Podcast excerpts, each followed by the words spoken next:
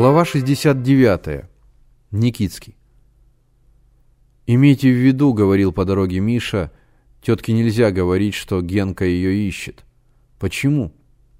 Это длинная история. Она думает, что Генка умер, и если ей так прямо бухнуть, то у нее от радости может случиться разрыв сердца. «Мы с ней почти не знакомы», — сказала Лена. «Она живет очень замкнуто».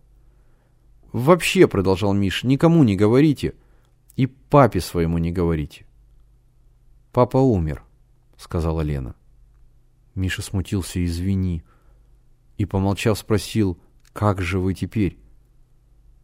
Работаем с Игорем 2 Буш-2 воздушный аттракцион. Они подошли к небольшому домику. А вот здесь живет Мария Гавриловна.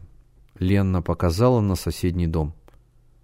Из-за высокого забора виднелась только крыша – с ноздреватой коркой снега по краю. «Как эта улица называется?» – спросил Миша. «Ямская Слобода», – сказал Игорь. «Наш номер 18, а Терентьевых 20». «Хорошо ты искал», – Миша с упреком посмотрел на Генку. «Не понимаю», – бормотал Генка, отводя глаза. «Как это я пропустил?» «На этой стороне даже нет лыжных следов», – заметил Слава. «Как нет?» – бормотал Генка, рассматривая дорожку. «Куда они делись? Стерлись? Видите, движение какое?» Он показал на пустынную улицу. «Зайдемте к нам», – предложила Лена. «Мы, правда, три дня не были дома, но сейчас затопим, и будет тепло-тепло». Домик был маленький и тихий. Пушистый иней лежал на окнах, равномерно тикали на стене часы, чуть скрипели под ногами половицы – Пестрые дорожки лежали на чисто вымытом полу. Большая керосиновая лампа висела над столом, покрытым цветастой клеенкой. На стене в рамах висели большие портреты мужчины и женщины. У мужчины были густые, нафабренные усы, аккуратный пробор на голове, бритый подбородок упирался в накрахмаленный воротничок с отогнутыми углами. Лена переоделась в старое пальтишко, обула валенки и повязала голову платком. Она выглядела теперь деревенской девочкой.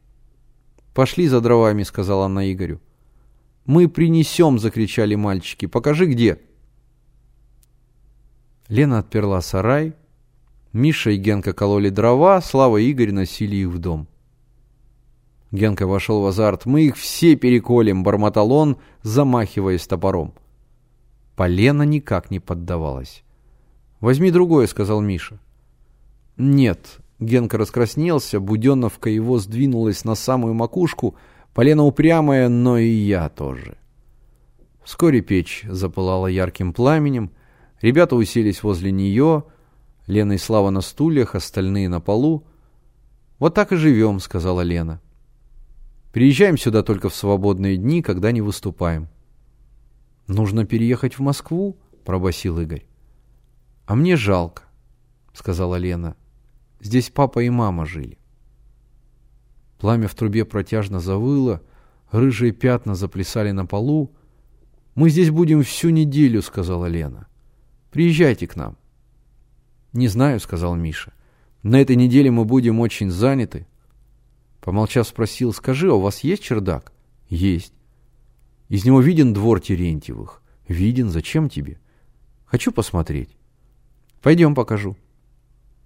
Миша и Лена вышли в холодные сени и по крутой лестнице поднялись на чердак. «Дай руку», — сказала Лена, — «а то упадешь». Они перелезли через стропила и подошли к слуховому окну. Поселок лежал большими квадратами кварталов, за ним темнел лес, разрезанный надвое дальней железнодорожной колеей. Чернели на снегу длинные тени домов, сараев, заборов. Телеграфные провода струились от столба к столбу. Фарфоровые ролики комочками ютились на перекладинах. Было светло, почти как днем. Лена стояла рядом с Мишей. Лицо ее, освещенное луной, казалось совсем прозрачным. Она держала Мишу за руку. Оба молчали. Миша рассматривал старинный каменный дом, дворовые постройки, запущенные частью разрушенные, сваленные вдоль забора бревна, нетронутый снег на правой стороне участка и замерзшие окна указывали, что под жилье используется только левая его половина. Двор был пуст. Завыл где-то гудок паровоза и сразу оборвался. Дверь дома открылась, на заднее крыльцо вышел высокий человек в накинутом на плечи полушубке. Он стоял спиной к Мише и курил. Потом бросил окурок на снег и медленно повернулся. Миша изо всех сил сжал руку Лены. Это был Никитский.